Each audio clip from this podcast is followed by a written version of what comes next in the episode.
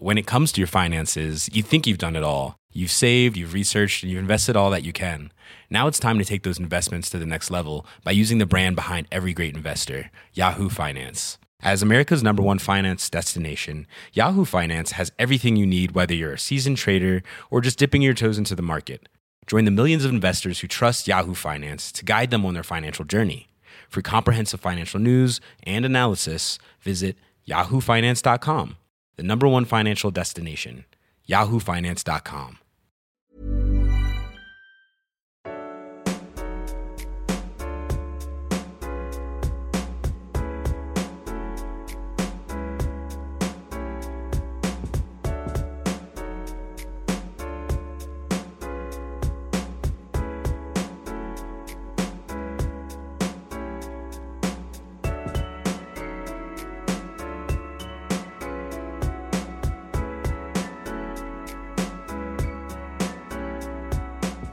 Oh, hello. It's Thursday, and it's time to welcome you to Waypoints, where the Waypoint staff and friends take a break to nerd out and deep dive on the culture, art, and entertainment that's inspiring and provoking us lately.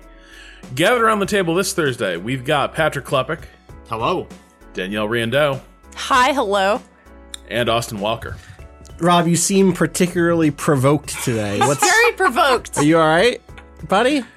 Um, yeah, so did you hear this? Uh, it was a really great story uh, that came out last week. Uh, really, um, I mean, Right before encapsulated Thanksgiving. something. Yeah, we're jumping into it. What's what's up, Rob? You look upset. Yeah, um, What if we'd recorded this podcast this morning?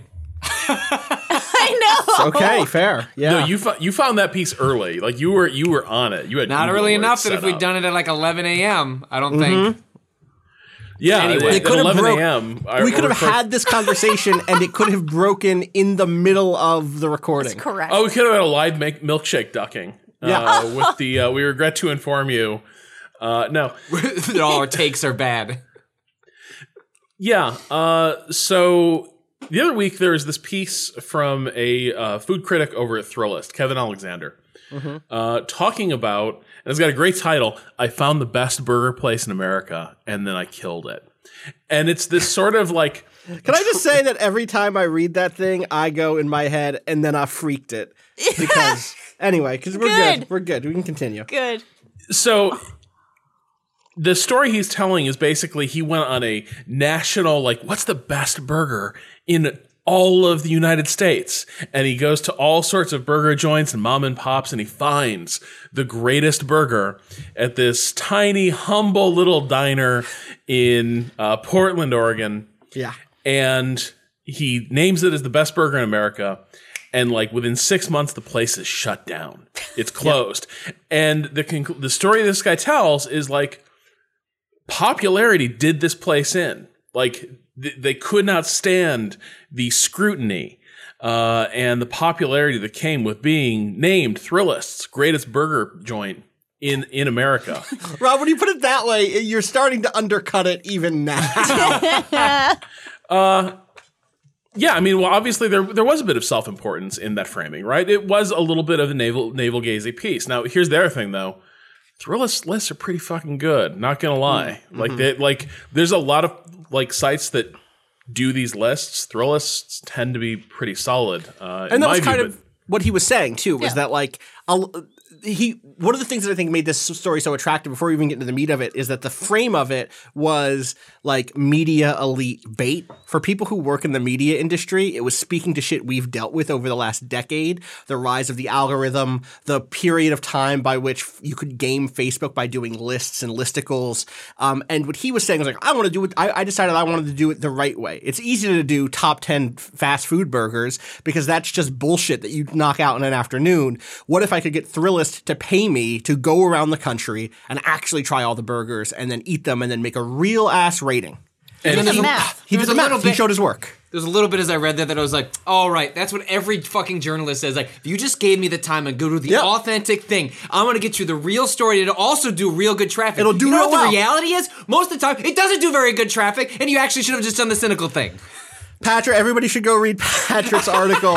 Um, one designer's 15 year journey to ship the Doom mod he That started as a teen. not, not the point I was Are you thinking. but sure? I, I'm, sh- I am sure, actually. You want me to read from the today. Discord? You know, yeah. Anyway, you should continue.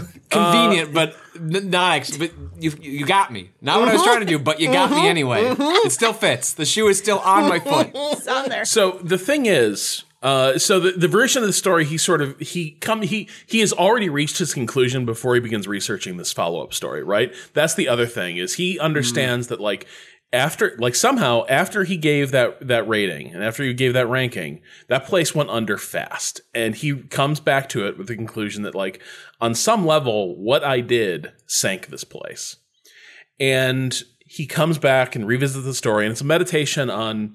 Uh, and I think, and I, and I still think there's a lot that is worthwhile in this piece about what it's reflecting on and what these sort of rankings, these neighborhood guides, what they're all trying to speak to and what they're trying to accomplish. And yet, his central character here is uh, the, the the guy who runs this diner. Uh, what's his name? Ray Stanich. Steve, Steve, Steve. Stanich. Got that good alliteration. Yep. Yeah, so Steve Stanich. And he links back up with the guy and he asks, So what happened? And he's told the story of like how the popularity crushed the place. It wasn't equipped to handle it, it couldn't scale. Uh, and it was just too stressful.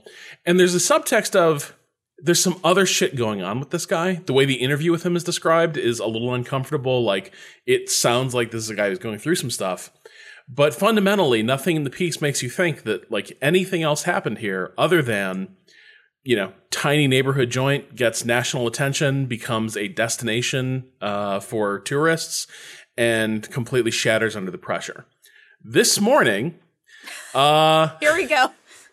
a piece was published at what, the Willamette Gazette, uh, ta- like that looks into the background of the story, and there's actually a way uglier uh, and less poetical, uh, but also much more conventional uh, story that happened here, which is that this is a family business, and Steve Stanich uh, has basically destroyed his relationship with his family because, uh, or in part because, Yeah. uh, he was arrested for uh, strangling his wife um, in, front, of their house. in front of their son. Yeah. And Yeah, had in front of their stage son. four breast cancer at the time as well. Yeah. Yeah. Not to death, but I'm not. This is not a defense of Steve Stanich, to be clear. No. But I just wanted to clarify Yes. there was not a murder that was Not a murder, hidden. but a, an which would have been a whole other, yeah, but an Right, assault, a domestic assault Yes. of of a terrible sort to someone who is is Very ill. very very ill. All of which is just contributing to something that's already terrible. Yeah. And then in the wake of that, uh, so naturally there's been an uh, uh, divorce, uh, and Steve Stanich is also kind of uh, reneging on a lot of the commitments he made during those divorce proceedings, as well as he apparently uh, is now also in a lot of legal trouble due to co- like various uh, driving under the influence, uh, you know, charges that have been lev- levied against him. So Uh, the story in question, per- just just so Nope. people, it's from the Willamette Week. It's did a rave review really shut down Portland? Shut down Portland Burger Bar Staniches? Question mark. Maybe it was the owner's legal troubles, which is such a which side are eye. extensive. Yeah, Yeah. uh-huh. Yeah. Uh, and so this all came out this morning, and uh, Patrick spotted it quickly, which I'm I'm very glad he did because otherwise we would have recorded like 30 minutes on, you know, this good, humble American restaurateur What a funny Uh, guy. just living know? his life. In retrospect, though, that paragraph in the story, I, I stared at it for a Yes, while. Um, I, I don't have the story up in, in front of me. Does someone have the, I got the it. piece? And can you just read that paragraph? Yeah, totally. Um, uh, so he's setting up. He says, "This, the, the closing of the restaurant." I tell him, "Actually, sounds like it was my fault. I put a target on their back by naming them number one." Blah blah blah. Stanich says, "No, no. Successful people don't blame others." And then, in a quieter voice, he started to explain why it wasn't just two weeks, why the, the restaurant hadn't just cl- closed for two weeks. He asked me not to reveal the details of that story, but I can say that there were personal problems, the type of serious things that can happen with any family, and would have happened regardless of how crowded Stanich's was, and that real life is always more complicated and messier than we want it to be. And that that stuff was happening in the background on top of ongoing. It's a good rhetorical flourish, but there's in especially in retrospect not enough yeah. like real talk on like like if you're go I mean obviously like I do all sorts of reporting and I have like concealed and not concealed but like not publish certain information based on the request of a source. Maybe you're you know protecting their employment you know for whatever. There's all sorts of reasons that you don't do that. But then when you go to the degree of disclosing like usually you don't disclose that you're not not publishing information. You just don't publish it because of reasons. The point when you do that increasingly, especially in retrospect, there's not enough that doesn't that doesn't pass muster. Like I looked at that as a reporter and like held my tongue thinking like the word serious is is I'm getting stuck on that word. Now it was just to say he, the, the the writer who has not really responded because all this is probably happening very fast. They gave a quote to the original paper that found uh, or, or summarized these allegations, and he uh, the author claimed that what he was told is not the information that's coming out. If I had to take a wild guess, it's somewhere in between. Yeah. Um, Oh, he's that going through or- a bad That's divorce. Was. That's exactly what I was going to say. That like every time, and I've certainly known plenty of people who sound a lot like Stephen here.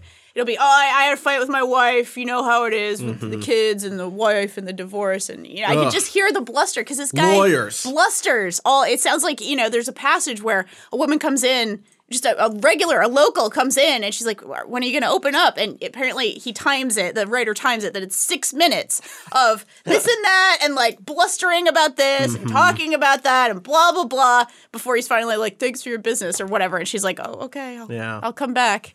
Uh, so yeah, it- it's it's hundred percent. I can imagine him saying, "I had a fight with my wife. You know, didn't look good. You know, but he didn't." I'm sh- I I would bet a thousand dollars he didn't say, "Well, have these assault charges." uh, like, No, but I mean, if you if you say like, "Hey, I'm dealing with some like uh, drinking issues, and my wife and I split up," right, right. I would like I could easily imagine I'd be like, "Whoa, okay, Yeah. uh, I'm not gonna." What, Or what does like- that have to Yeah. do with this? What does that Yeah, seemingly weird. have to do with this story? Right. yeah, And you dig But- deeper there, right? That's the thing. when you that, look it up. that the irony here is that this is a piece supposed to. This is a piece that that the heart of it, the reason it was passed around so much was partially the framing around around algorithmic, you know, increases in story reader readership, but also because it was about journalistic ethics and the question that we, hey, as people who cover culture and who cover the world, what is the effect of our coverage? It's a question we've asked ourselves a lot this year, eh, both in positive and negative times. Right? Like we say, okay, could have we handled this differently, or hey, do we have a responsibility to talk about this very difficult thing because we know what the outcome will be if we're quiet about it? And then this happens, and it's like it falls in on itself because there's this other type of journalistic integrity and responsibility, which is to check your fucking facts and to like make sure you're reporting out all the sides of the story, even when it costs you more legwork, even when it could undercut the very sweet and clean version of the story you were hoping to be able to tell. Because Yeah. because if, if you as a seen with a reporter's perspective, there's an even like there's a stronger version of this story with all of this information in which like if again from like the like uh, journalistic meta perspective is that like often you go into a story with preconceived notions with a narrative um, because you have to you can't just go into a story with no sense of where it's going. The, the, the facts may take you elsewhere the story may take you elsewhere but usually you go in with some sort of frame and then you see how the details fall within that frame and you massage as you get there like there would like there's a very compelling piece in which like well halfway through it's like well that's the story i thought i was writing Yeah. but like this is what i actually found out about this person and here's what complicates like this like sweet narrative that i you know had, had gotten us from a to b but where we actually arrive at at c is something far different muddier uglier um and yeah eh, hmm. Yeah. Uh, so it ends up being a. Uh, it's frustrating because I, I think what is interesting here, and this is why it was you know too good a story to fully vet, uh, is that it was such a perfect illustration of something that I think a lot of people have observed anecdotally or feel is happening on some level with particularly like cultural criticism, uh, like you know, being a culture editor of a city newspaper or being a, a food critic, anyone who is sort of uh, you know reviewing, rating, ranking, uh, taste making for a community and directing audiences uh, to uh, directing audiences to places uh, with an eye toward finding ever more authentic underground, uh, like you know, Yeah. um, local places. Um, and this story was kind of a perfect exemplar of that. Like, you could not, like, the version of Steve Stanish that this guy had bought into and Stanish's uh, restaurant was like the ideal like you know you can almost you can almost see that diner in your mind's eye what it was like stepping into it and you can imagine how a place like that would sink like a stone uh, under a crush of of uh, the sort of people who do sort of cult, like who always make a point to visit the top ranked places, right? To you know take the photo of you know the the, the food you're being served at a, at a, at a trendy joint, uh, but that just proves not to be the story here, uh, and so it's it, it's a much more conventional story of it's a family business and some awful things happen within that family and you know the uh the the guy running the business turns out to be an abuser and you know wipes out uh Responsible for his own problems. Yeah. As it turns out. so uh yeah that and that's why I would have preferred just to talk about the raid Never seen that is uh, in my top 10 I, that every like six months or so I tell myself, I why haven't I seen yeah that watch the raid dude Okay. Yeah, it's on watching Netflix, it's The Raid we're Redemption. Watching the, we're watching the raid. We're playing the order. Okay. Um, okay. yeah that's been decided Make, we're making Wow. a list today. Yep. Jesus. I think they're gonna hear this one first. Probably. Probably Don't hear worry. this before we do the raid cast. Don't worry about it. Yeah. yeah God. Whew. Do you have anything else on Staniches, or are we are we able to eject here? And, and Is that what they call their burgers? Staniches? Yeah. I think we should give him a knuckle Stanich, which ties into our next waypoint. Oh wow. Did you like I didn't expect the segue. The seg there. You know. What's our next All wait? right. Wait, what is our next waypoint? Well, it's Rob's job. I just was so excited to have that. You know. Mm-hmm. Sorry, Rob. well no take it away Continue. Continue. All right, let's give him a knuckle sandwich, as in what you do in the beautiful, wonderful, great sport of mixed martial arts, which is my waypoint this week. Uh, let me get the title of it because I was so excited to get that joke right, you- and then I don't have the title. It is it is me. a series over on SB Nation called Fighting in the Age of Loneliness. Correct. Yes. Uh, a five part or six part documentary series, five part documentary series. We've seen the first two for Waypoints today. I'm not sure if the third one is up yet as of recording, uh, but it goes into the history and the politics of MMA, of, of specifically of the UFC. Uh, but also mixed martial arts as a sport in general, and its rise to prominence. Its very sort of weird rise to prominence because it is a very weird sport. So it actually starts in on uh, some good old Ronald Reagan and uh, goes through the bluster of several sort of modern era presidents, uh, ties very directly into sort of the economics and politics of the times. Uh, talking about the 80s and then the early 90s, the UFC started in 1993, so it's it's a bunch of stuff that kind of uh, coincides with that. Uh, the first episode starts in on these these sort of grand notions about the presidents of the U.S., about Reagan and what Reaganomics kind of did to our country. Goes into things like the Gulf War, the Clinton era, etc., and then ties that into uh, the Anderson Silva Chris Weidman fights in July of 2013, which is considered to be. Uh, at least uh, the thesis here is that it's considered to be sort of the the beginning of this era, the sort of mega popular superstardom era of MMA and the UFC, uh, which is a, it was a major fight. It was a really really gross fight. It was from a little bit before my time as a mega fan, and I suppose I should set this up as a person who trains in MMA, who competes in at least the grappling half of MMA, and uh, loves it and loves the sport uh, despite a lot of problematic elements, uh, which we'll go into. This is sort of like this whole piece feels like a love letter to your problematic fave. Yes. But then parentheses, but not for the reasons you think it's problematic, Hundred percent. right? Yeah, uh, that is crystallizes exactly uh, how I feel about the sport, especially the UFC, which I have more problems with than you know smaller uh, fighting uh, conventions and so on and so forth. Uh, but yeah, and it, it goes into the history. Uh, you know, so we're looking at the politics of the era. We're looking at this particular fight in 2013, and then it goes into the actual history of mixed martial arts, which begins as sort of a the fighting arts, these sort of um, open hand fighting arts of the samurai, uh, which of course, like many things, was like part of a privileged class, something that only the samurai families knew and were taught in, and then of course it kind of filters down. I am super. I'm going really quickly here through this stuff, uh, but it goes down, uh, and the Gracie family in Brazil sort of uh, take a lot of the judo and jujitsu, which are specific, the two specific arts that are sort of uh, framed here as the main things, uh, and also Vale Tudo a little bit uh, and a few other things. But the really the general thing here being a lot of these sort of grappling arts and uh, open hand arts, no weapons.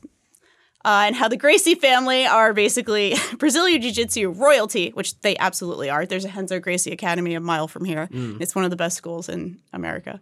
Uh, and how that kind of fed into this era of the UFC and of oh this we can make money doing this. We can actually make a ton of money doing this. People are going to watch this. People are going to buy tickets for this. Holy shit. So this weird martial art with all this bizarre history and a lot of multiple eras of class history as well feed into oh my god this sport can make tons of fucking money and be mm-hmm. such a huge big thing. Rob, I know you're Yeah, I mean, it's an interesting series. Like it's it's like a video lecture on the history of MMA, and it's trying to both get at what is at the heart of MMA, and then what is at the heart of our culture's growing obsession and fascination with with MMA. And I think there's I think it's a very uneven uh, series. I, I, I have to say, like I think its gestures toward cultural critique aren't that convincing, at least to me. Like it feels very much like Chapo B roll. Uh, in, in some ways, like- You should yeah, actually sorry, set up. I should have said who actually oh, made yeah. it. Let's let's yeah, please. This Go for it. Watching this felt like a giant troll, honestly.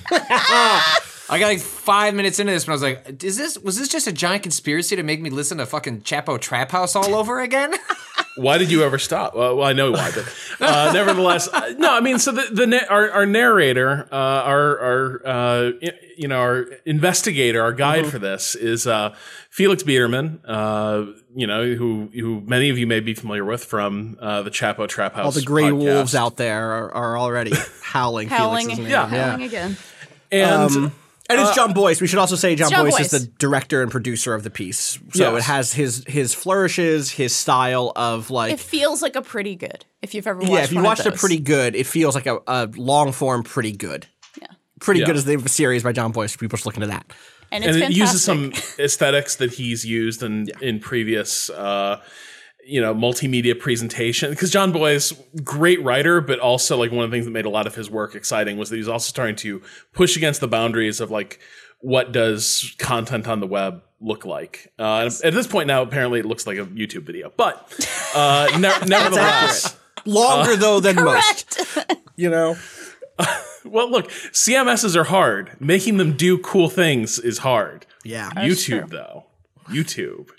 Uh, anyway, so I, I think the things that I find most compelling is like Biederman clearly knows his shit about fighting history and mixed martial arts history and like his excitement and interest and passion for the evolutionary movements within this field and where they sort of come from and who the major players are is palpable and it, like it gave me so much more context for stuff that I'm familiar with from my days of watching like the Ultimate Fighter reality show, uh, but that it was never really like parsable to me. Uh, and also, I think he's got kind of a fascination for the fight game in particular and in all its incarnations. Uh, and I fold wrestling under this as well for this for the purposes of this. I would say like it's always attracted kind of a mix of like skilled, you know, craftsmen, uh, charlatans, uh, suits, uh, and obsessives. And he sort of, I think, has a great deal of interest and affection for for those kinds of scenes, even as he sees how they can sort of sow the uh, like lay the groundwork for a lot of rot. Uh, you know, at, at the heart of something.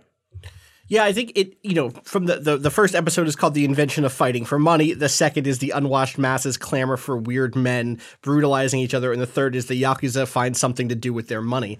Um, and so there is a through line here that is often about class struggle or about the ways in which um, combat sports are often attractive to uh, working class folks, to oppressed folks, to people who want to literally want and need to know how to fight. Um, but often are those people are preyed on or put in the ring or are, are kind of monetized by those who are rich, either through the monopoly over combat sport technique and the ownership of training methods, or through the the operation of uh, of of um, pu- uh, I keep want to say publications, and that's super wrong. Promotions um, and connections to established legal figures or, or, or government figures, political figures who can clear the way to allow um, for these fights to happen legally and for a lot of money. I think that stuff mostly works for me because it's it's so clearly rooted in history that he understands, and some of the stuff around the Brazilian scene and the the different kind of um, the conflicting styles of of uh, combat sport at the time really fascinating. The stuff that ends up being really interesting to me, but I don't know where it come where I come down on it yet. And p- my hope is by the fifth episode, I'll have a better understanding. Is some of the stuff that's happening here with questions of identity, with questions of what combat sports are for and who they're for, both in terms of practitioners and in terms of um, uh, uh, spectators. Like the the two things that come to mind here, and I know you have some notes on this, Danielle. The first is the this relationship between identity and the body. There's this whole section in which he's talking about Kano Jigoro, who is uh, this guy who wanted to be in combat sports. He wanted to be in jujitsu, um, and he was 5'2 and 90 pounds and surrounded by big tough guys. And there's this quote that Felix uses, which is that uh, that Jigoro wanted to quote use martial arts as a fulcrum against those parts of oneself that make them feel as though they did not belong. And that continues throughout the piece. This idea that fighting sports and martial arts are ways of building the self um, and ways of kind of m- mushing on yourself until you find something in there that is you that can go wherever it wants both in terms of like i can walk down the street at night and kick anybody's ass who comes at me or in terms of i can look in the mirror and what i see is me and i'm happy with that. Um, and i think that's already very like powerful and potent and and difficult material um, there's a reason why I suspect this series is called Fighting in the Age of Loneliness. But also, there's this other turn in that second episode that ends up being about spectatorship, but still about identity, which is that Felix positions the rise of MMA, and this isn't, I think, a unique thing. I'm, Danielle, you can speak It's to this. not unique, yeah. That that the rise of MMA is a response to the rise of '90s political correctness. Uh, that it is the the popularity, its growth is a response to identity politics, to what Felix calls HR culture, c- contrasting it to PC culture. And there's a quote there in which he says um, that you know he's, he sees it as a response to quote '90s professionalism and bloodlessness, um, and and and says that quote the main point of of PC culture was not to protect the individual but the company. We never really stopped doing things because we cared about the feelings of others. We did them because we'd be shoved out the window with no net to catch us. And this is for me like. I've listened to Chapo, like obviously you know who the fuck I am, but also one of my consistent critiques of Chapo is that they often will default to this unspoken we. Who is the we in the sentence? We will be shoved out the window with no catch uh, with no net to catch us if you do something not PC. If you follow the new rules of HR in the 90s, who if you are compelled to go seek out blood sport, quote unquote, to to John McCain, right? In order to find some release and connection to some machismo deep inside is, is how Felix is kind of positioning it. And the thing that's the tension there for me is on one hand, he's talking about martial arts and combat sports as a way to create identity from a, uh, a non-privileged position, but then he slips constantly into the privileged spectator position without questioning it. And I'm hoping that they, that tension resolved by the end of the series. Yeah, so much of that for me. I completely agree. That was the biggest sore point for me. Uh, and also just positioning this as, well, this is what working class white bros do. This is what they're into. And it's like, I'm sure some are. You know, I, I know plenty of MMA fans who don't fit into that, and I know plenty who do. Uh, but frankly, it has been a sport that, okay, there's a lot of problems with it. There are a million problems with it.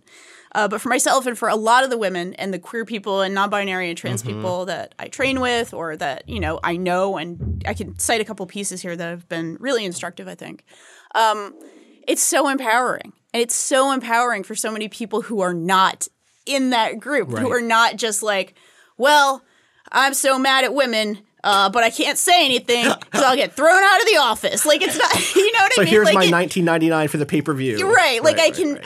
I can, I understand where that thought process might be coming from, and I understand that that might be true of a chunk of the audience. But I, I begged to differ. Uh, you know, certainly during that portion of this, and I also, um, I really hope they go into women in MMA, and Mm-hmm. I really hope they go into, and I assume that they will. Obviously, there's a picture of our girl Angela Hill Right. in the first, uh, among the first pictures of MMA. So it's like, all right, cool. Which, by the way, she was subject of a Waypoint documentary. Mm-hmm. That's true. Uh. Yeah, exactly. Uh, She's great and she's awesome. Um, but the ways in which this sport, uh, again, with all its problems, and it has many, uh, the ways in which this sport, w- men and women, women can actually be headliners in this sport. Women are not treated like in the WNBA, like a sideshow to the main sport. Women could be the headliner, they can be the biggest moneymaker, they can be awesome, they can be rad, and as much as there's plenty of sexism and machismo in this sport, at the very least, women could actually be on the poster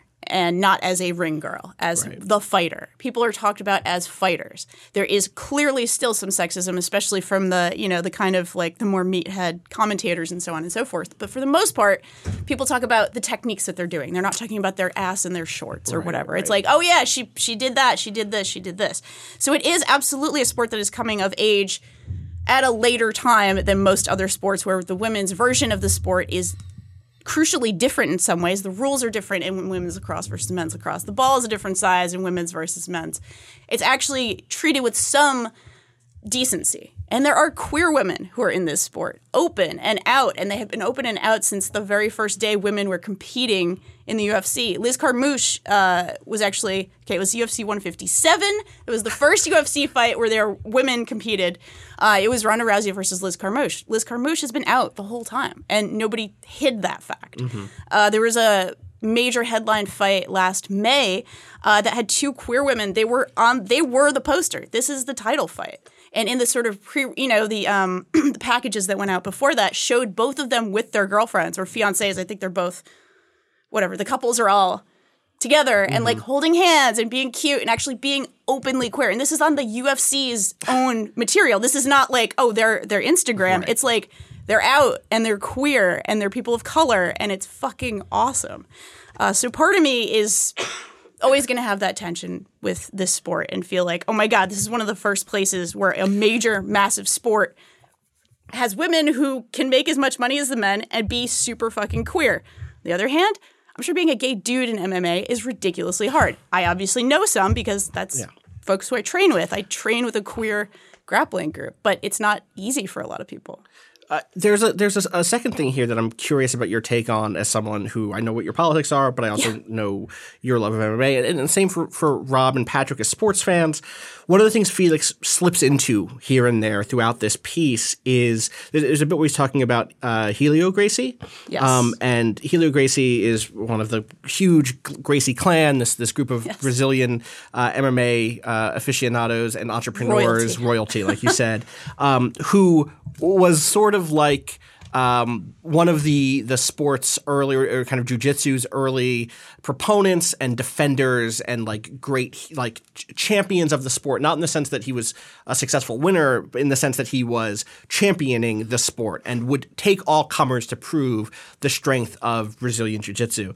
And there is there are moments in describing Helio Gracie in which Felix says familiar phrases, things like he put in the kind of hours necessary to win. He had a he had a superhuman effort. Like yes, others may have win, win you know won here or there more, but he was willing to get maimed badly for it. And it, there is a, a framing of him in this way that is this liberal individual hero. Put in the hours, work late, like keep going, keep hustling, and you'll win. And that's all over sports. Like that's not the team that wants it most wins. The team that stay, you know, you, you, are we talking about practice? We're talking about the game. We're talking about practice. Like that whole conversation around Allen Iverson was about not putting in the work necessary to win. Because core to so many of our sports stories are this idea of is this idea of the liberal agent who, if they train hard enough, they can win. When in reality, we know every team trains really hard, and there's only one winner at the end of the year. And I'm Or curious. God intervened. Or God You know, intervened. that's Act of that's- God. Yeah, act of God. God decided you had to win today. Yeah, that's fair. You're right. That's the other one. We do get that a lot. Totally. a lot. But I'm curious because like Felix is so f- Felix, right? We know who, Cha- who what Chapo is. We know that these are people who are hypercritical of the production of the individual, the production of the liberal subject, who the the kind of mythology the mythologizing of the if you work hard enough you can be the best. But even here he slips into it. This is even more, if I may, as somebody who obsesses over Brazilian Jiu Jitsu and trains it every day, if it's even more extreme in BJJ for sure, because every single school will tell you, like, this is the art where the smaller, weaker person mm. can absolutely tear the shit out of a much bigger, much stronger, much more athletic person. And you see the evidence of it. Like, I, I have a, a friend who's a purple belt who is 4'11, 95 pounds. She's tiny, and she could throw the guys who are 250 Right. pounds no fucking problem every day. and it's like this this is- is, real shit. Yeah, I wonder if that's where this goes. Is like is part of the attraction to MMA and to jiu-jitsu Yes. that Especially the grappling portion. That's the what I mean, striking yes. is very I, there was Your a arms okay, are this time long, out, you're real gonna get quick. hit. If you're gonna fucking watch this, there is a moment when there is a moment in that first episode that is brutal to watch. Oh, Go yeah. in knowing that there is an, uh, a Oh, the kick. Silva injury? The Silva injury is just if you can't look at that stuff. it is a broken It leg. is you were on Twitter leg. that year. You saw it though. You saw Trust it. me. Like I did not you- see it. I missed that because I know Yeah, I had not seen it either. I know what my I've wa- limits are. Jello. Yeah.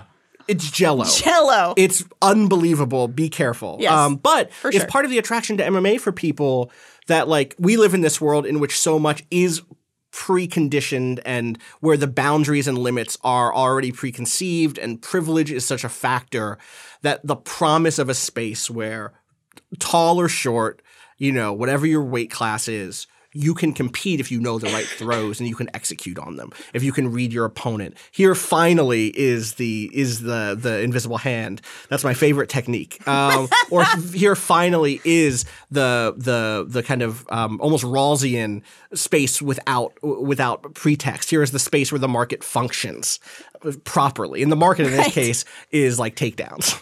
The main thing being, and to, to get at this even closer, um, the main being thing being, if you're a human being, this won't work against robots, right? But if you're a human being, you have a We'll lot get of there. You have a lot of you can you can be choked easily. Anybody, the biggest, thickest neck in the world, your carotid arteries are right here. Mm. Your joints are are. So a lot of this was developed with like, okay, what's weak on everybody? You have the biggest fucking dude break his arm like that. It just if you go the wrong way. So I think there is like such an attraction to this. However, that line, that sort of tagline of like the smaller, weaker opponent can absolutely trash a much bigger opponent, also means you're going to need 10 more years of training Right. versus any, you know what I mean? Like, And okay. training's expensive. It's expensive as hell. It is not cheap. I will not go on to tell you how much I spend on MMA training per month. Uh, it's a lot, uh, but yeah, it's expensive, and it is. It is like the further up you go, the harder it gets. Obviously, it is. It is really, really difficult to go from purple to brown to black. Like at my level, it's you know whatever. You're just kind of figuring things out, but. It is physically true that the smaller, weaker opponent can absolutely trash the shit out of a much stronger, much bigger opponent. However, there's a lot of other things that go into that amount of training to make it that that difference. So excited we're talking Rob, about you, I jiu-jitsu. thought I saw a hand from Rob a moment ago. Yeah, I mean, I think, I think two like two things sort of li- like live side by side here. On the one hand, uh, what you put in, the work you work you put in, the hours you sink in, the effort, like that stuff does matter. That stuff does pay back. Like you, you know, you train hard so you can perform on game day, stuff like that. And yes, there's gonna like both sides are trying to win. It's why it's a competition.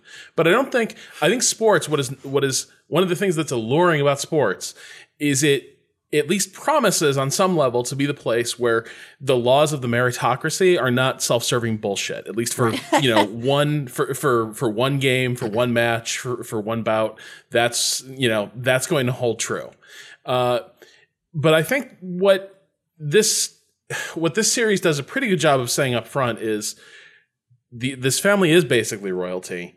This guy brought in like this guy's family worked closely with one of the greatest martial artists in uh you know uh like post uh uh, sorry, uh, in, in? Meiji Japan, Right. Yeah. yeah, uh, to to work with them and and and teach them. And so I I, I think implicit in everything this guy accomplished and what uh, Helio accomplished is this idea of this is a rich aristocrat who mm-hmm. made it his life's work to throw a big dude because he was a little guy and he didn't like it. and he spent a fucking fortune so that he could be the best at it. And he accomplished great things, you know, in that. But I don't think it erases the fact that like he founds this he, he founds this school of martial arts to teach his family and people like them uh, this skill set that they prized very highly. And when they found when they got competition from across town from a from a neighborhood they didn't like, they fucking rioted. yeah. Uh, and I so want a whole episode the- on just that fucking thing. There's what's what's it called? It's called the like Is the, vo- the Vale Tudo? there's gym? like the Vale Tudo, like the it's like the something arena. oh the Naga. Yeah. Uh, yeah, yeah, yeah. I think it's Naga. I don't remember what it's called. I looked it up last night, but like about these two the like the royal family of jujitsu and like the like low down and dirty street fighting. Street fighting is probably not fair, but whatever it is in Brazil, uh, Well, literally it translates to like anything goes, so it's not too Okay, far. okay. Yeah, I think I That- think Vale Tudo actually means like no rules or few rules or the something. Gracies Yeah. like literally march through the streets to their their rival gym and just It's like a long march. It's like a long Yeah. march. It's wild, and then there's just like a throwdown. I want to. I want to dock just on that. If you Right, wanna and that's and at that's a great oh, sorry. story. But Yes. also when it's the guys from the rich man's dojo, Yes. fucking descending on another part of town, that also doesn't just sound like a fight between two doctrinal schools of martial No. arts. There's a lot of other stuff that's happening there, and so I think, you know, I, I, I think in the way this series frames it, I, I think as a as a fight aficionado, as an enthusiast, uh, you know, Biederman, I think does buy into and admires the craft and the skill and the work that goes into it. But I think in the way he frames everything, he's never really blind to the class relationships and the opportunities Yeah. people get uh, to get them to this point. we are just as guilty in a weird way, right? Which is like the look at any look at I was gonna say any Red Dead coverage, but that's not true. Look at our Red Dead coverage, which is and Kotaku's, uh, which is like, hey, there is a labor practice here that's fucked, but also because we know what the work looks like. There are times at which we need to and feel compelled to say, and also these people worked fucking hard. These people put in long hours to do something incredible and blah blah blah blah blah. So I I am as a hypocrite. If I was like and fuck Felix for this, I would be a huge hypocrite because like this does happen when you're this close to a thing. Is you can see the structural dilemmas, you can see the systemic injustice, and also be compelled by the craftsmanship, by the work put in by by the people who do the to do the work, and you want to like celebrate that. Even though it often is tied up in with this really this tumorous Yes. like organizational structure. completely. And there are fighters who are working to get a union going. Leslie Smith is a, one of the are most. they not unionized? They're another group that's okay. Oh God, That sucks. It's awful. Wait, I mean, we can talk all day about Yeah, labor yeah. practices in UFC. It's atrocious and terrible. But Leslie Smith, you can follow her on Twitter. She is working hard to do a unionization effort. She got cut from the roster for being vocal about. I mean, I am, you know, sorry, journalistic intent. I don't know that this is directly what caused it. I can say uh, as a cultural critic that I suspect that is what caused it. Mm-hmm. Uh, but yeah, she's a fighter who has been working towards uh, unionization. Uh, and there is one part of me that, of course, in the spirit of all of this, in the spirit of loving the the game and not necessarily the the structure around it, there are a lot of amazing and uh, of course I'm going to frame this uh, for as a queer person uh, who does this in New York City. Uh, there are other cities that do have things like collectives that have like donation based training, very very cheap training, or completely uh, free training, especially for queer folks, especially for maybe gender nonconforming folks. There's a piece that went up today in them.us called Fighting Notions of Toxic Masculinity in a Trans Inclusive MMA Class. There are organizations that are fighting to make MMA the most inclusive, rad thing in the world. Uh, there's a place called Trans Boxing here in New York City. Uh, there's several other organizations. So I want to shout those out because those folks are doing the work to make this really inclusive and really awesome and to show folks the good and the empowering part of this versus obviously the where the money goes and, and lastly um the second episode ends on this like horrific note with fucking Dana White president of the UFC endorsing Trump uh, at at the Republican.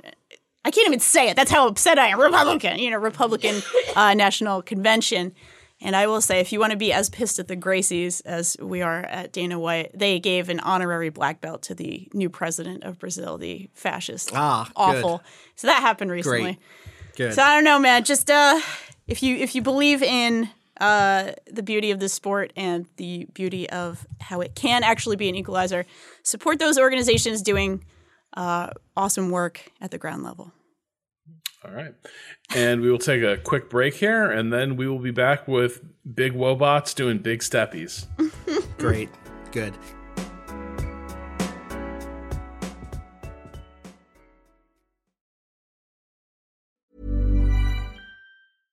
Hey, I'm Ryan Reynolds. At Mint Mobile, we like to do the opposite of what Big Wireless does. They charge you a lot, we charge you a little. So naturally, when they announced they'd be raising their prices due to inflation, we decided to deflate our prices due to not hating you. That's right. We're cutting the price of Mint Unlimited from $30 a month to just $15 a month. Give it a try at mintmobile.com slash switch. $45 upfront for three months plus taxes and fees. Promo for new customers for limited time. Unlimited more than 40 gigabytes per month. Slows. Full terms at mintmobile.com.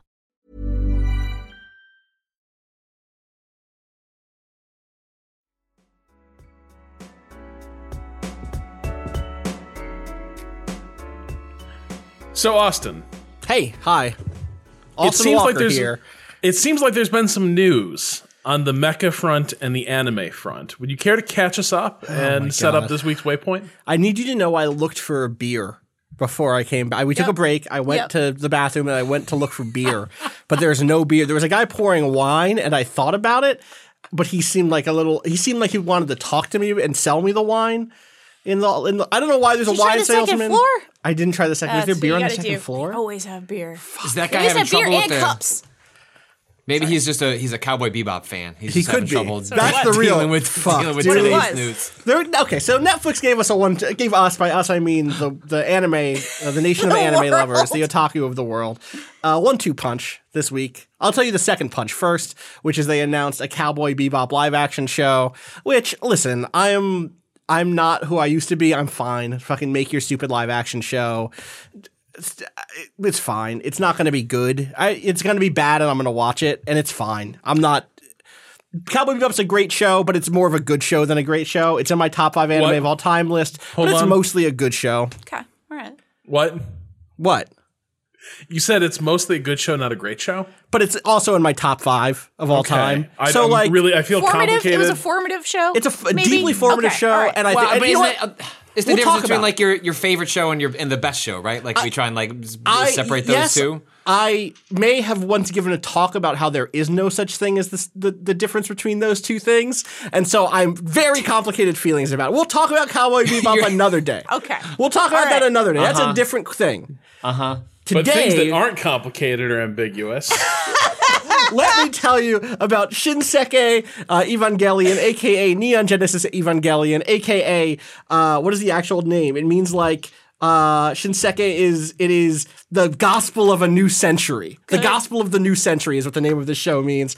Um, Netflix announced earlier this week that they were bringing Evangelion, aka Eva, to uh, Netflix in the spring, uh, kind of like an HD, not even a remaster, just they're bringing it to the streaming service, including some of the the movies. not a remake, it's the not show a remake. itself. It is the show itself. It's not a live version of the show. It is the show itself. Eva is a cult classic, a, a critical success.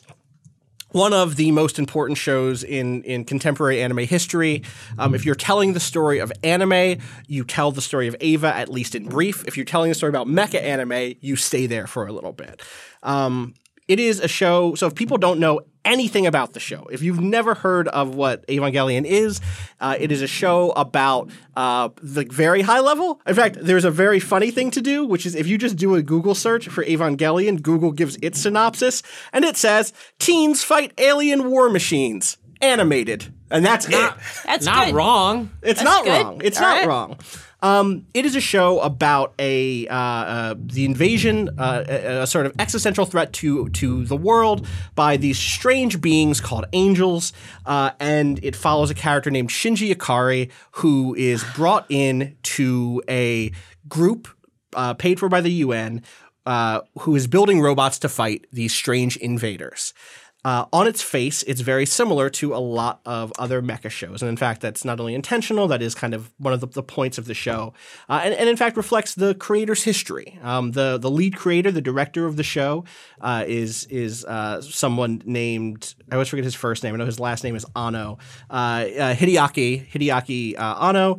and he is someone who had made shows, made anime shows for years. He did a show that's pretty good called Gunbuster, which is another mecha anime show about fighting aliens. right. Uh, he'd done a, an animated movie for Gainax called Space Force. Um, and then he fell into a serious depression. Um, and he spent years not finishing anything, making stuff that didn't ever come to fruition.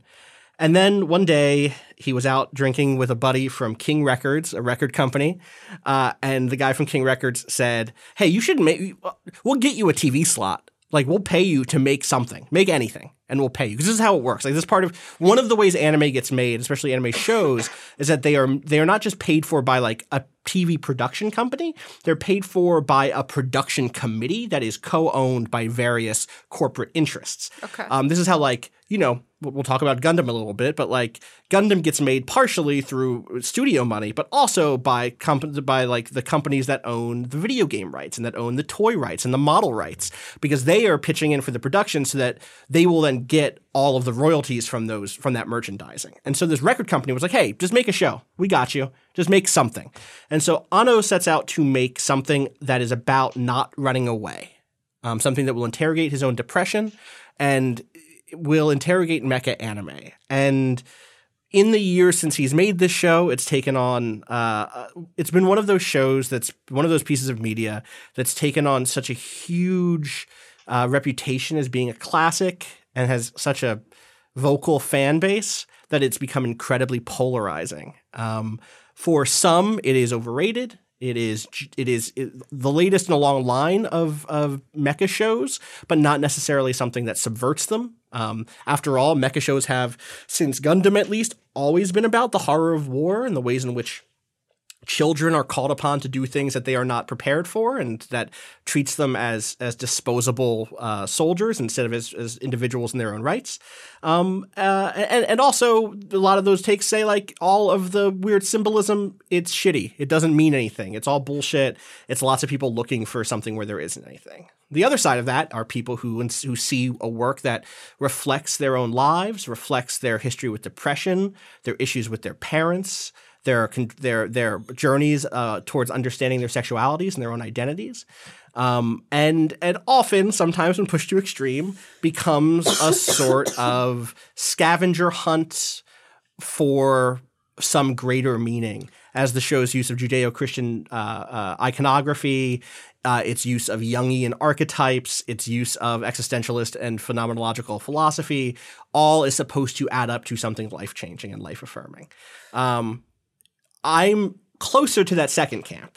I am someone who who watched this show when I was young, when I was 15, 14, 15, um, through bootlegs, through overpriced DVDs. And this was the age of spending 20 or $30 on a DVD with two to four episodes on it. gosh, Um, downloading bad fan subs. I, I told you all how to watch some fan subs on the internet because this is not yet on Netflix. I had you all watch the first two episodes of the series. I remember downloading episodes on LimeWire. Is what I Absolutely. shared. I've I've seen like the first episode of this. Of like, course. probably around the same era. Yep. Um, and uh, yeah, I think LimeWire is where I got my shit. and like for me as a teen, I mean, what I told you last night, Rob, you and I briefly talked about this. We tried not to burn any cast, but like at this point, the point at which I saw Evangelion for the first time, I had seen some Gundam, especially Gundam Wing, which had become popular through Cartoon Network.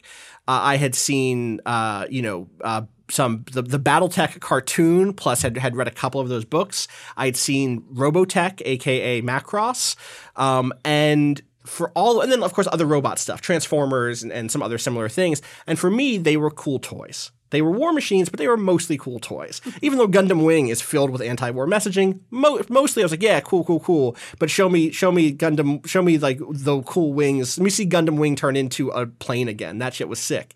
Um, and Evangelion was the first thing that made me realize I should hate giant robots and that mechs are scary and that there is something fascinating about the idea. And if you've listened to my other work, you know this that we would ever decide to build giant war machines in our own image? Right? There is something not in- inhuman about a tank. Why is it that instead we decided to build giant robots in these shows that look like us? Hmm. What is happening there? And Evangelion was the first time I ever started to have those questions. And so for me, as a, as a storyteller, as a critic, as a fan, this was a really important show. And it was really fun to revisit it. And I'm so curious about what you two or you two, you three watched thought about those two episodes I had you watch, which were the first two episodes. So just like before we get into my feelings about it, like what do you think? I like the fact that it just jumps in. Like Yeah. I'm I expected uh, an enormous amount of like and this is uh, both true of anime and of most media is like all right, first 5 minutes like set up that world for me with a narrator, man. Like let's do this. And instead uh, I was impressed by the fact that the world building is really subtle. It allows you to make sort of leaps and inferences about like what's happening. Like you're just told, "Oh yeah, we call these angels." Why? Wait, what? Like Yep. It's been 15 years. Well, what happened 15 years ago? Like, Yeah. you know, obviously questions that might, you know, like- like any good storytelling, like it'll go around to that. But I was impressed by the fact that it was more interested in like the immediacy, which reflected like the immediacy of the character Shinji as in the moment that he's thrust into. Like that's reflected in all sorts of the storytelling that happens, especially in that first episode where you were just tossed into a situation and like despite the fact that, you know, Evangelion is is older at this point, like it still felt like refreshing and interesting and I'm I'm unfamiliar with most of the storytelling. I will say watching the intro, lots of internet memes made a lot more sense to me Yup.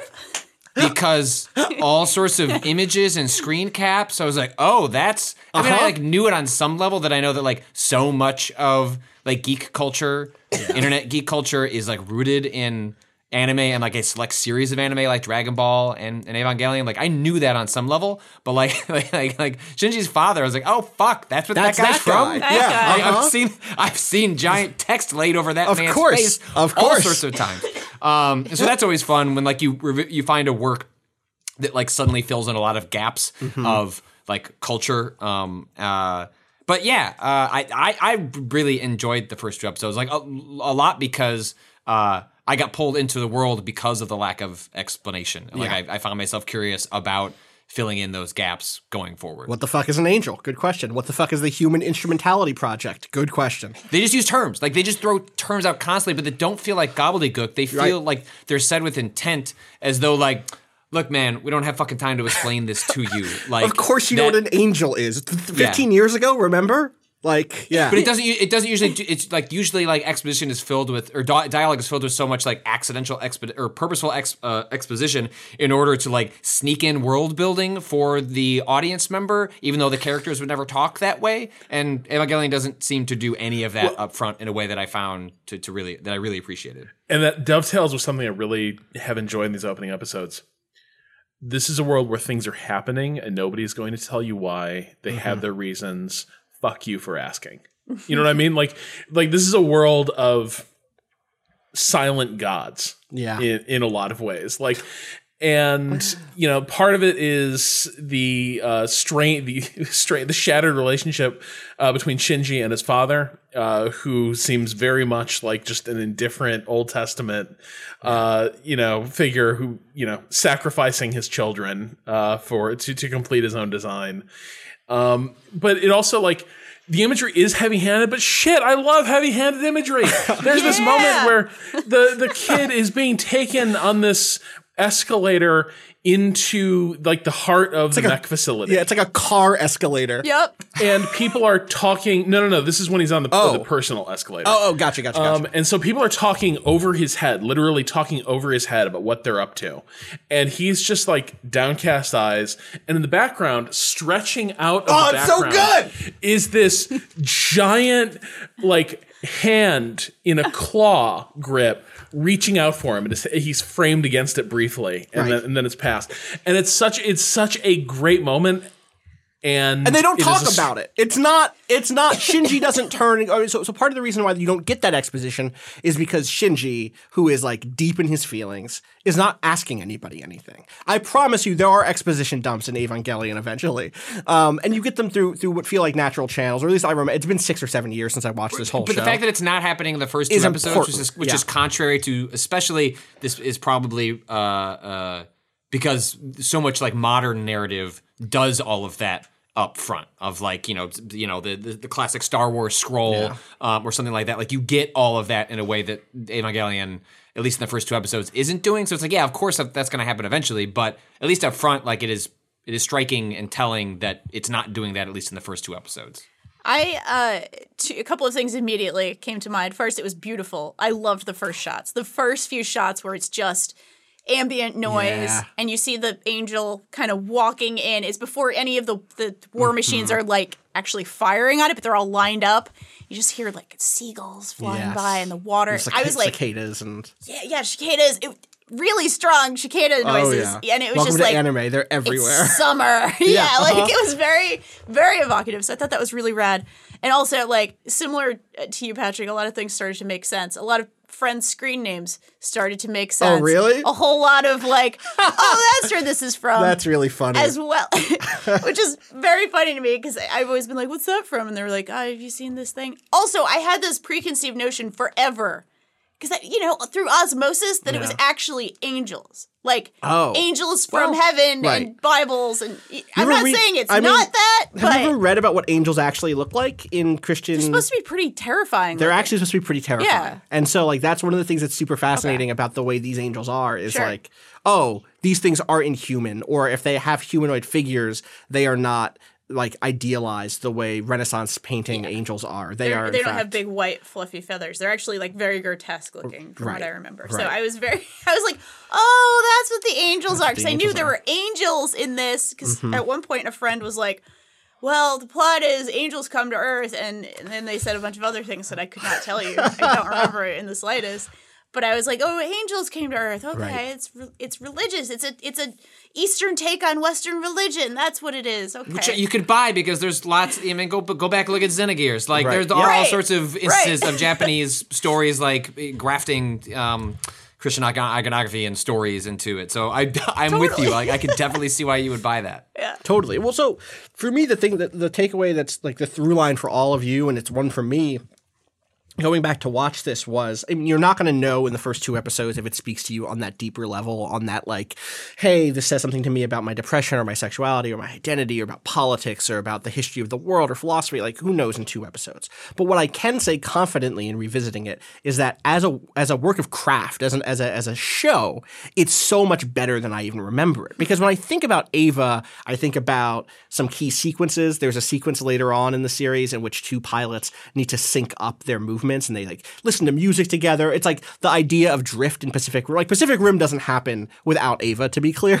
Uh, and the idea of like uh, synced up drift minds in Pacific Rim is lifted from that episode of Eva where they have to like match their. It's like okay, I remember the, the robots dancing basically. Okay, I remember you know this uh, encounter between Gendo and, and Shinji. Um, but I what I don't what I didn't remember was just the quiet moments that end up being really well made. And i and i mean that in the most superlative way i can. Um, there is beautiful shot composition, like you said, Danielle, throughout the throughout the the the entire uh, first episode. There's a massive robotic arm that you talked about, Rob. Um, the like the str- the reveal of the mega city under the ground, and it's just like weird pyramid. amazing. Um, wide shots of the like the city that's been taken by the sea as the angel walks towards it. Um, the moment at the end of episode two where Shinji Shinji sees the Eva unit's true face in the reflection of the skyscraper. These things are just like really well composed. But there's also like beyond those big picture things that are saying something about ecology or whatever. It's just character moment stuff that's communicated the way good visual storytelling is communicated. There's a there's that scene. Like episode two has two moments of this that I want to call out. One is there's the scene in which Shinji and Misato are leaving the uh, the hospital. Shinji's been there since the encounter with the the angel, and the the door opens, the elevator door opens, and Gendo is inside, and Shinji can't look at his father, looks away, the door closes. And like on paper, that's already like, okay, yeah, that's a good character moment to understand that Shinji has this fear of his father, his they're estranged, they have like where is the mother in this, blah, blah, blah, blah, blah. Really interesting stuff. But on the on the the screen, it's even stronger because it's mostly communicated through this long, bright shot looking upward at them. You see like their bodies towering, looking at each other. Which in a show about giant robots, anytime that you're making people mm-hmm. look tall is important. And you, you're looking up at the, the ceiling, and on Gendo's side, it is this super bright white fluorescent light, which also the the whole hospital is just like bathed in fluorescent light and desaturated. And it's like in it looks so good and bad at the same time, you know. Um, and on, on on the other side, on the side where Misato and and Shinji are, it's kind of dappled and blue black, and like there aren't the, the grid kind of fades away, and it's dark, and like the door closes, and you could get them divided. Like dividing characters on a screen by way of physical interaction or physical like a physical object is like a classic school like film school technique. It's like yeah. film 101. hey, if there's a division between these characters, draw a fucking line literally on the screen. This happens in at the end of The Graduate. It's like a very popular scene uh, that includes this, right? It's like a classic classic thing. And then later in that same episode, Shinji has to walk into Misato's apartment into his new home and they frame it a similar way at his feet, showing him break the threshold, showing him wait and then break the threshold. And that's just like good 101 storytelling that's quiet. Um, and there's a there's another really quick one I'm going to do very quickly, which is there's a sequence after that sequence they they leave the hospital. He gets into the car and they're going to drive to Misato's place. Misato is going to become his like foster parent, effectively, almost like a big sister figure for him. Um, and uh, as they're driving through this tunnel, she's basically saying, "Oh, we got to have a party," and he's like, "Why do we need to have a party? Because I'm a depressed emo teen." And she's like, "To celebrate, you know, we're, we're we're roommates now." And he like turns to look at her, and you could end the scene there. You could sh- you could show the car drive out the tunnel, and instead you hear the sound of a truck approaching, and it just goes like. And there suddenly is light behind her and it silhouettes her. And that's the shot that Shinji, Shinji sees. And this is why the show seems like it probably holds up for me, is that's one of those things you don't even realize unless you're watching with a very engaged critical eye, but which has an effect on you as the viewer. It produces in you a sense of anxiety, a sense of uh, sound being disruptive. It puts you in Shinji's place where what you want is quiet, and suddenly that's that's removed from the sequence. And so what you end up with is a feeling about Shinji, even though the show doesn't come out and say in that moment. And Shinji felt awkward about that car ride. you get that impression, and the show is just very good at those sorts of storytelling techniques, and that was really impressive for me to revisit it. And I didn't expect any of that stuff. I remembered the the plot dumps. I remembered the fights, and the fights are cool. Also, to be fair, Yeah. Uh, go ahead. I loved like things that I really enjoyed as well as that, that second episode as Shinji begins paying the cost for having piloted this war machine and, and, like right away like the cool relationship between pilot and machine like mm-hmm. we were talking a little bit about this last night there's this tagline that Pacific Rim never delivered on but always like try like advertised itself with which was to fight monsters we created monsters yeah. Yeah. there's nothing monstrous about the Jaeger program in that movie. Like they're big fucking robots piloted by, you know, cool national stereotypes. They're Power Rangers. Yes. Like yes. like it's like Pacific Rim d- trafficked in anime mecha and kaiju. Yep. But actually, it was just Power Rangers, which. I loved me some Power Well, and is Rangers. in like this Tommy the Green Ranger, like please, like Right. give me that. I mean, you so know. that is the Ooh, you're a bad boy. we all like Tommy. Come on, Tommy was great, right? No, did we not all Tommy? No. Tommy was good. Tommy, Tommy was, was good. So Tommy you was good. watched? You didn't see? I was Tommy? watching Xena at the time. That's time. fair. That's fair. Sorry. Tommy is the yeah. Anyway, um, so the, the thing I just want to briefly call out, Rob, that you you know, both of you in in with regard to Pacific Rim, um, is that Pacific Rim is clearly in this heritage. It's a show about giant or a movie about giant mechs fighting against kaiju, but that's also the history of giant mechs. Um, mechs begin, you know, in the in I don't want to get like super deep into the history, but like the first mecha shows are super robot shows. They're called super robots because they're super powerful robots. And they're fighting aliens and they're fighting kaiju. And they're emerging out of the same moment that shows like Ultraman are are gaining popularity, and eventually the the Sentai shows in which sometimes it is Power Rangers, and there are literally giant mechs fighting giant kaiju. Right, that stuff happens for years. It happens through the '70s or through the '60s and the '70s. Really, I mean, even further back, there were like straight up puppet shows with giant robots and stuff in the early uh, the early to mid 20th century that like have giant ro- piloted giant robots in them. Um, but they're always this kind of just like larger than life, separated from mundane from in, from the uh, the kind of weight of mundanity, separated from mechanics. Like maybe you have someone who has a remote control to pilot something, but mostly it doesn't matter how they're controlling it. Mostly they're just big robot suits. um, and and then when Gundam hits in 1979, it shifts to be a real war story. They start calling these real robot shows to contrast with super robot shows. Hmm. They're not real in the sense that they're hard science fiction in the literary sense, but in comparison to shows like Mazinger Z, they are they are kind of hard science fiction. They they explain why you might want to use giant robots because of weird particle effects and stuff. Instead of it just being like, yeah, of course you use the big super robot. Why wouldn't you? um, and real robots end up dominating the scene for another decade or two. When Eva comes out, there's this weird moment in which super robots are on the decline, but real robots haven't had a real big breakout in a bit.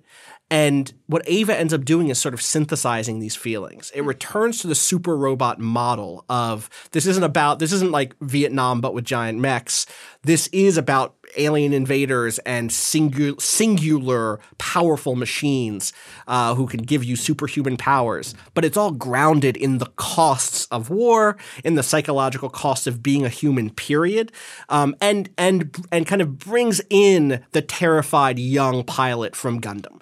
Um, Shinji is not unique in the sense that he doesn't want to fight. That is Amuro Ray, the hero from the first Gundam show, who is again a teenage boy whose father built the first Gundam. Like that is literally Same, the show yeah. of Gundam. Is Amuro Ray's father, Tamura Ray, built Gundam, and he, because of a twist of fate, he has to stumble into it to save the day and protect people, and he doesn't want to do it because he's a teenage boy. That stuff is literally that. So there isn't a subversion in that sense. What it is is it it decides that the focal point of the show should be that terror um, and that you can make an entire show in the super robot space that almost stretches those things out because when you do have a singular machine, a singular living god, instead of it being a mass produced, you know, tank basically, all of those feelings become that much more intense and and that much more um, everything feels more precarious right? Because if this one machine breaks you're fucked um, which is kind of where where the show kind of starts. Is like okay this is our last ditch chance.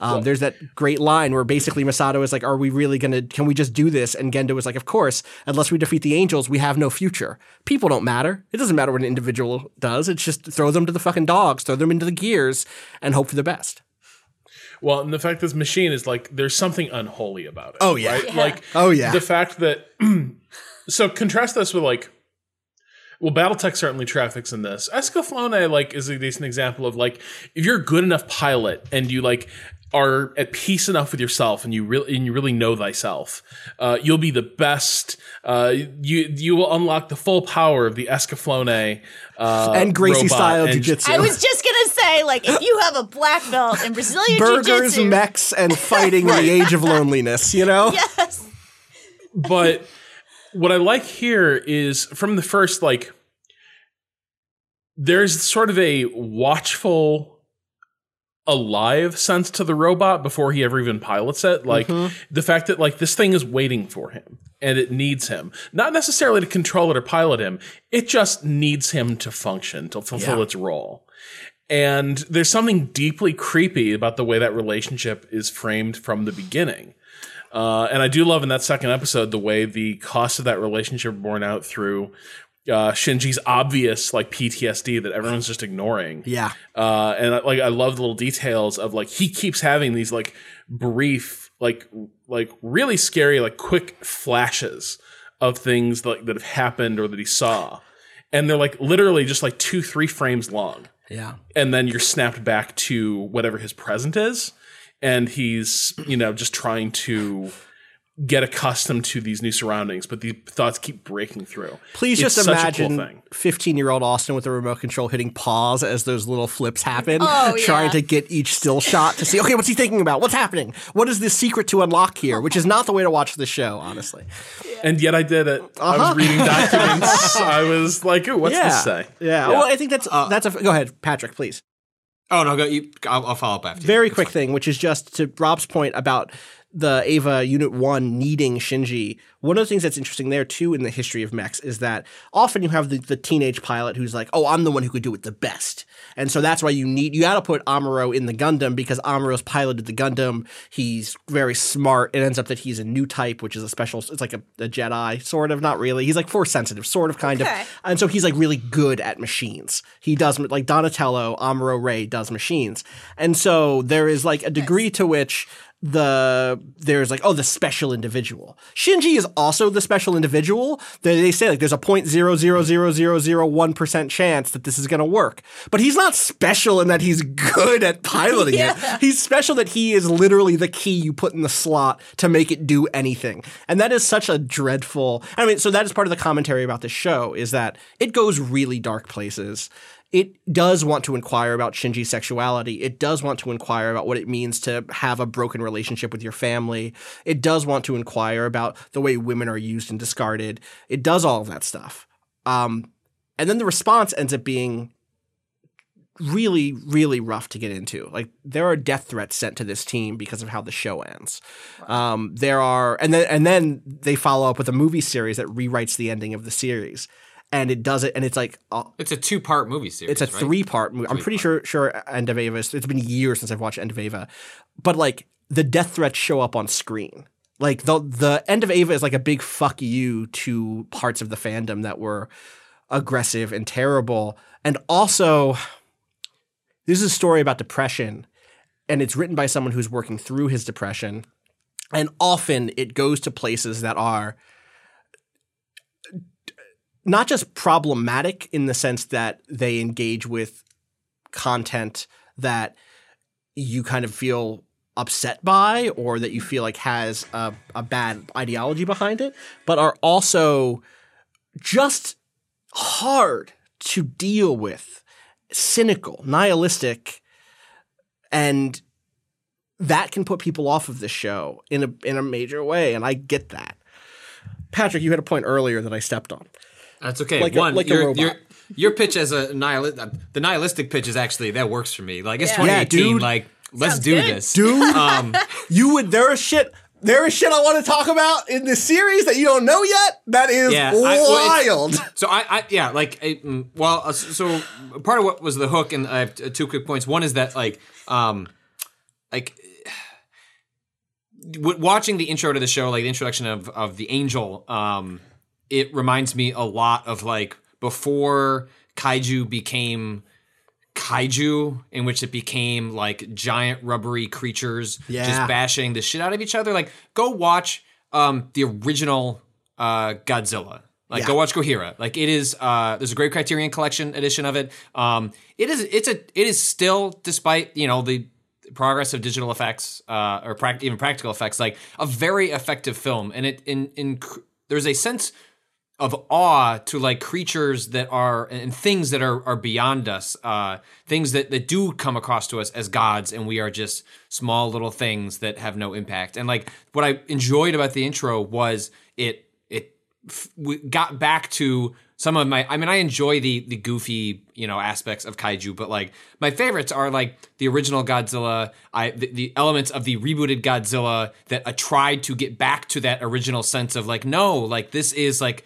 something beyond our understanding that uh, is is to be feared and and both to, to look at in awe and so I think it really nails that part of early uh, sort of like kaiju features that were actually about um, sort of respecting these giant, unimaginable things, even as much as they threatened us. And two, uh, this show has a very weird sexual energy. Yeah, dog. Um, You in ain't seen shit yet. It's a lot. I bet. So, like, there were like two shots in particular uh, that stood out to me. Um, like one uh, was when they're in the car and the camera is positioned uh, down in her Yes. crotch, and I expected like, oh right, okay, so this is gonna be the thing, like sexy anime lady, like he's gonna like start like trying to like look over at her, and like this is gonna be the moment where like the reason it's pa- angled down by her crotch is like he's gonna go like look over her and like start sweating, you know, like he's Yeah, attracted to yeah. her and doesn't know how to deal with it. Um, and then the second one was like when they're one, deep respect for the amount of malt liquor this woman can put down. Yo. Like uh, this reminded me a lot of early days with me drinking with my wife, where we would just get like a thirty pack and have way too many of them, and they'd all stack up on a table. So like enjoyed that part. Mm-hmm. But two, there's just like the shot of her ass out of nowhere. Um, that like Yeah. just positions right behind her. But what's weird about both of them, um, and again, maybe this is more clear, and the reason I call it weird sexual energy is because the shots don't feel especially sexualized. They just, I mean, they are, but they aren't like leering in the way. I don't know. Like They're I- again, creep like I shot can't. camera angles, but not Right. necessarily well, because like the guy, like the like Shinji doesn't comment on it, right? Because there's there's there's the A, which is the creep shot angle, and then there's usually the B, which is character reacting to that creep Yeah. shot angle, and Shinji does not react in either scene. Um, and so like there's this dynamic that's being set up in which it's like, oh, like you know, older woman, younger boy, but like you know, eventually like they're gonna have sex, uh, like or it's gonna get weird. Um, and I don't know, like again, like Austin, you're alluding to a lot. There is uh, a lot. where Uh, stuff so- might, where this would go, but like I just the first two episodes set up a very strange sexual energy that is both different than what I expect from like the anime trope of how they would set up like this dynamic, and I just have no idea where it goes from here because I don't even know what the the show is communicating with the with what's the there shot now. the, the shot frameworks are so are so specific that I I find myself confused in an interesting way. I just don't know what to take away from it um, from from what I've seen so far. I was so confused by the postcard at the very beginning too. I was like, is, is she like a honeypot? Kind Yeah, of? that's is how that it what's comes going across. on here? Yeah. And I, I clearly just confused Well, about what so that was, what was going on there. there is so there's like two answers. One, I think that whole sequence when they go back to Misato's place and they reveal Pen Pen, the penguin, this the fucking rad ass rude penguin. Picking up the can is a va- great visual gag. the- I the straight up can laughed. just fucking the raddest can fucking reveal. roommate. I know. I want Pen Pen as a roommate too. Um, the reveal, yeah, the mat. There's like this is a box of toothpicks underneath the the malt liquor can to not reveal Shinji's uh, dick is like okay, wow, lots happening here. Um, I, and also, I don't know if any of you watch the next time on that happens after the end credits, which are "Fly Me to the Moon," by the way, and great. Um, but in the in both of the end credits, Misato is the narrator, and she's like, "And there'll be fan service," referring to her t- t- her TNA, right? Right, Her right. ass up on the screen. Yeah. And this is one of those like very contested issues in the sh- in the series' fandom, partially because the game or the game the the show absolutely objectifies women in the ways that anime often does, and partially because the show objectifies women in the narrative in important ways that are hard to it is hard to know if it is a successful satire or if it's just doing the thing anime does sometimes. And by that I mean this is a, this is a contested field.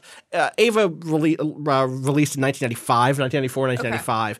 It has been, you know, uh, years, 20 plus years of debate around this stuff. This is part of why there's so much energy around this Netflix re-release. Is like we're going to fucking live through this discourse, aren't we? This is going to the discourse is fucking coming.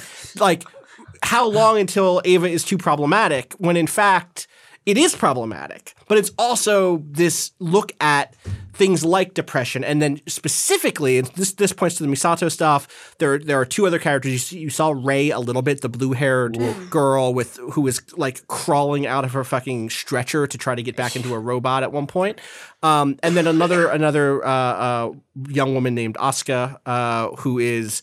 Uh, who are both objects of sexual interest for Shinji, but also but also Shinji's sexuality and his queerness end up being a central factor in the later half of the show. Hmm. Him struggling with the fact that he has attraction to other men. Hmm. On top of Spoilers. yeah, it's important. It's worth knowing this. And it's not it's not worth knowing it because it isn't I'm just saying because we're, we're okay. Yeah. Yeah, okay. We've I- made, we Oh, made you're some promise that. you're already committed to this, huh, Patrick? Patrick Yeah, is yeah, here. I am. Go I'm ahead. in. I'm in ahead. too. Doing it. Yeah. Yeah, We yeah, in the spring we're gonna do uh, When it uh, hits. Uh, b- yeah, be good and rewatch it, and we're gonna just watch this whole series. I'm fucking in. Let's do this. Let's do it. I'm, I'm This here is for turning it. into my Dragon Ball Z. a Hell giant yes. bomb. Like, Yeah. let's Hell watch yes. Neon Genesis Evangelion. I'm in. Hell yeah! Finally, finally, it's fine. did it. Waypoint's been worth it. It's finally Look. come together. It's all been worth it. Um, Look, Austin, Austin, I got you to seriously sit and critique four fucking Purge movies. The least I can do.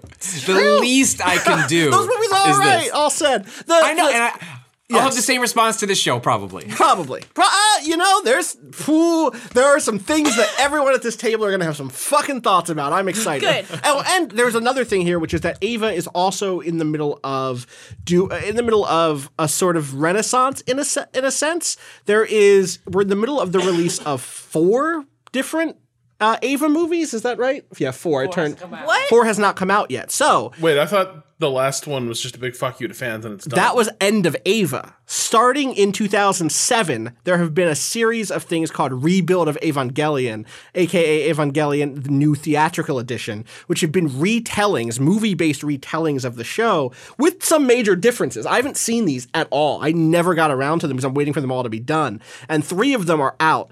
2000, one came out in 2007, one came out in 2009, one came out in 2012. The last one is due out in 2020.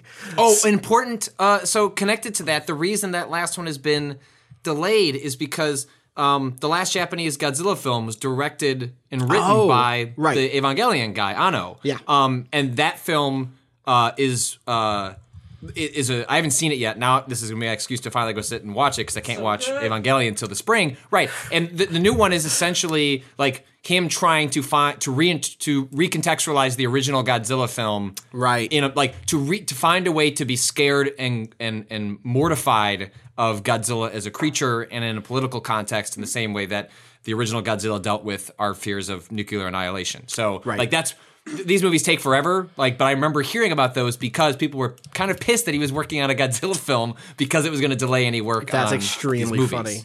That's amazing. I haven't seen that. I really want to see that too. We should watch that between now and then. There- there's Yeah. one. That's that's an easy that's an easy one to add to the Mm-hmm. the be good and rewatch it list. There's so much more to talk about. Like again, even just in terms of sexuality stuff with Gendo, his father trying to you know push on Shinji what a man is. Like that stuff, it does go there. And I the thing that my big takeaway from this revisit of it has given me is that if it works in the end, and again, we'd have we were going to have to rewatch it to see if it works for us, and and if all of its contradictions and its nihilism and everything else do add up to something really special. I suspect it will for me, but I suspect it will because of these little moments, not because of the symbology and the and not the fan service and not the you know the even not even the mech fights. Though those are really cool. Like that mech fight is dope. That monster is cool. It does feel strange and different. It does not just feel like this like a, a kaiju in the very mass produced uh, you know it's a big monster rubbery monster sense um but I think it's those little moments. It's those quiet character moments. It's the way uh, the shot composition happens. It's the music. The music in the show is fantastic all the way through.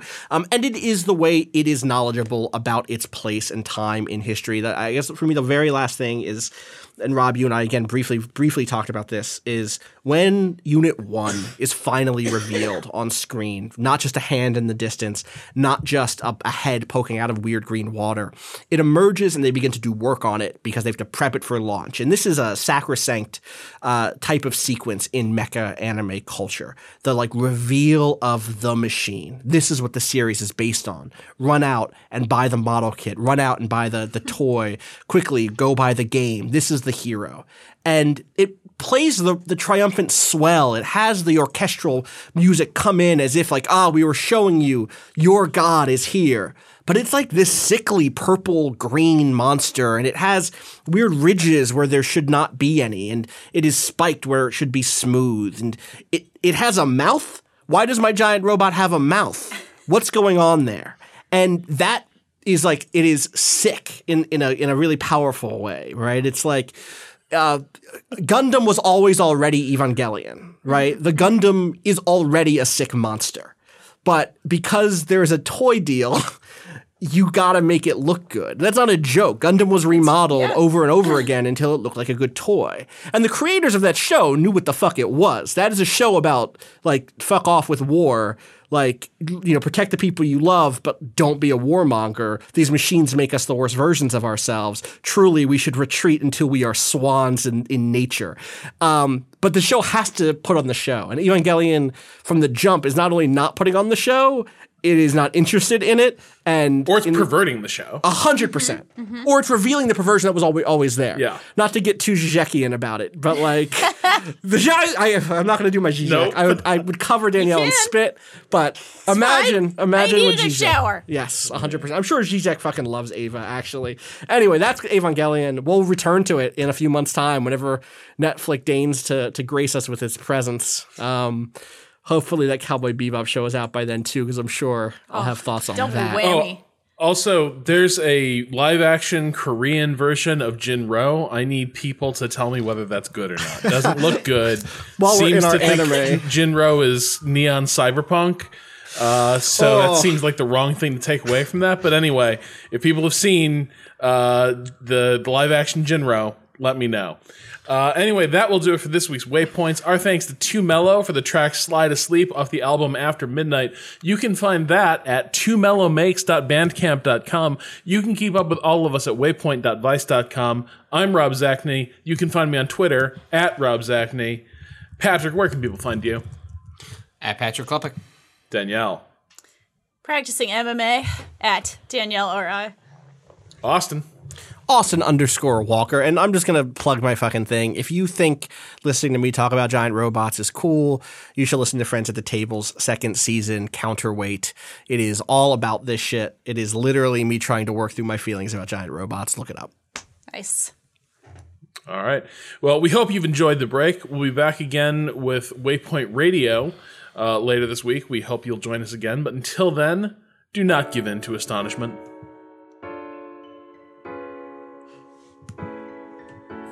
All right. Good show. Good. Okay, so Austin, hold on though. Yeah. When Shinji sees the reflection from the mech's head, Yeah. Uh tell me huh. if I'm wrong. That mech's head is on the fucking ground. No, the armor has fallen off of the head, revealing an organic interior. That Okay. It, has an eyeball. It has flesh. It It is like- regrows. It, it regrows. But yeah, no, no, he's not seeing the head on the ground. He's seeing the, the. It's as if the knight's helmet has fallen off to reveal, in fact, it is not a big robot. It is a big creature, and he has been inserted into it. Hell yeah. We are, we, so you know, lest we become them. It means it. So just fucking wait.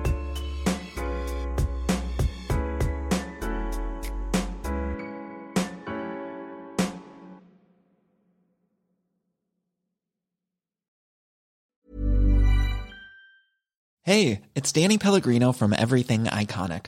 Ready to upgrade your style game without blowing your budget?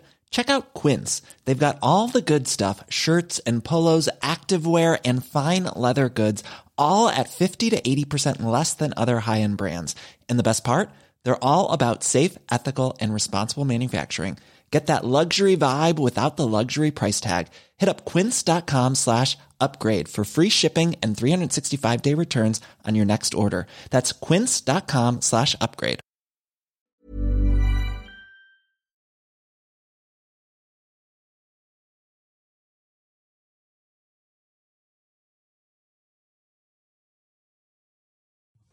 Waiting on Kato.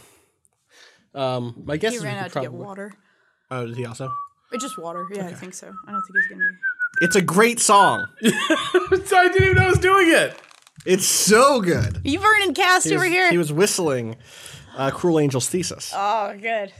Which I've is in heard the- that song exactly twice in my life, and it's lodged Wait, in my really? head. You've heard Dude, Cruel- I have never seen any Evangelion. But you've never seen like it's never been like sent to you. No in a- AMVs? No AMVs. No, no. Weird.